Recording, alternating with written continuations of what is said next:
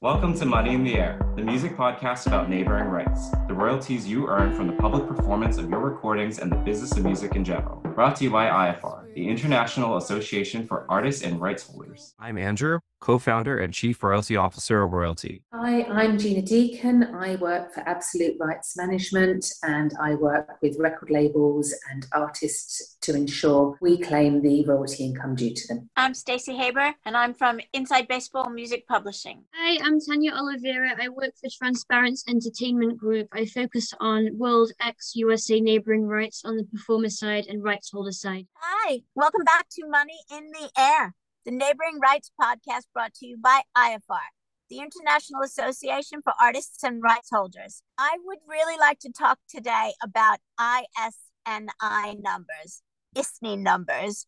I read an article that Apple is now going to require them. The ISNI number is the number that identifies a specific artist or creator. And it could be any kind of creation. It's not limited to music, is it? No, it's not. And I know that there are two places that issue them in the UK, one being the British Library, clearly implying authors as well. This is beneficial because there are many different artists, sometimes with the same name. Definitely on the publishing side, where they have CAE or IPI numbers to distinguish, say, you have two Andrew Smiths. Just saying, maybe that's a common name for a songwriter, and the IPI and CAE number will allow them to be differentiated so you know exactly which Andrew Smith that you are crediting for a musical work. On the ISNI number for recording artists, for any artist or any musical performer, allow the names to be properly differentiated as well. So you could have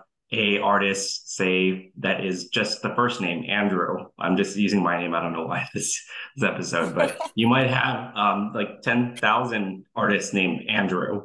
And in that case the isni number will allow apple music to properly differentiate the catalogs from all the different various andrews that are on apple music. So, do we think this is going to come into effect with the CMOs as well? Because at the moment, say for example, when we're claiming with PPL, we'll use the PPL membership number or GVL have got their own unique numbers, Sound Exchange, and so on and so on.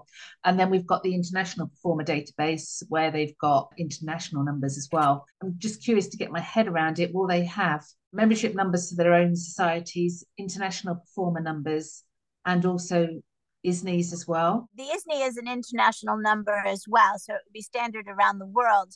But I think it's just another column on the spreadsheet and people will pick and choose the ones they want to use. Even though there are 10,000 Andrew Smiths, every one of them will have a different a CMO number, you know, their PPL ID or whatever sound exchange issues. So there really isn't an excuse, I think, to need more metadata experts. The one I was looking at was um, Keith Kirk, and they're welcoming it. They think it's going to be very beneficial have the CMOs been asking you, Gina and Tanya, for them? No, I've not had any requests at all. I can see it's a really good idea because I've seen in the past with some artists that have been claimed incorrectly.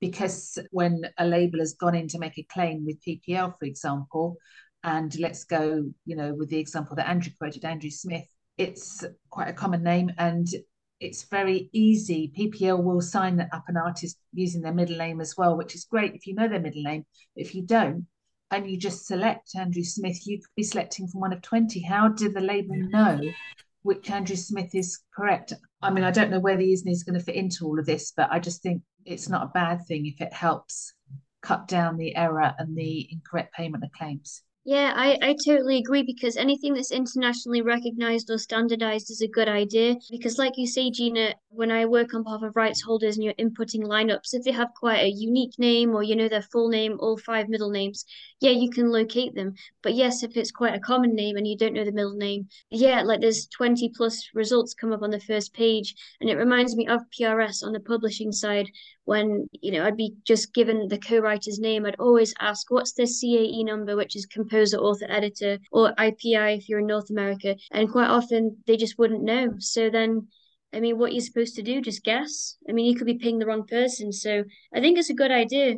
To just narrow down results and be accurate. And if One the of the- Apple's requiring it, it means it's coming from the distributor or the aggregator or the label. It will filter through to the CMOs eventually. They're differentiating at Sound Exchange between artists with the same name, but they'll put like in parentheses the genre of music that they're associated with. I think that that is a temporary solution until they get the ISNI numbers loaded into the system. Anything that helps people get the right money that they're owed, that they've earned, I'm in favor of. Definitely. And there's cases even in the neighboring rights world when you have your localized ID number like at PPL or Sound Exchange, and then you have your international performer number.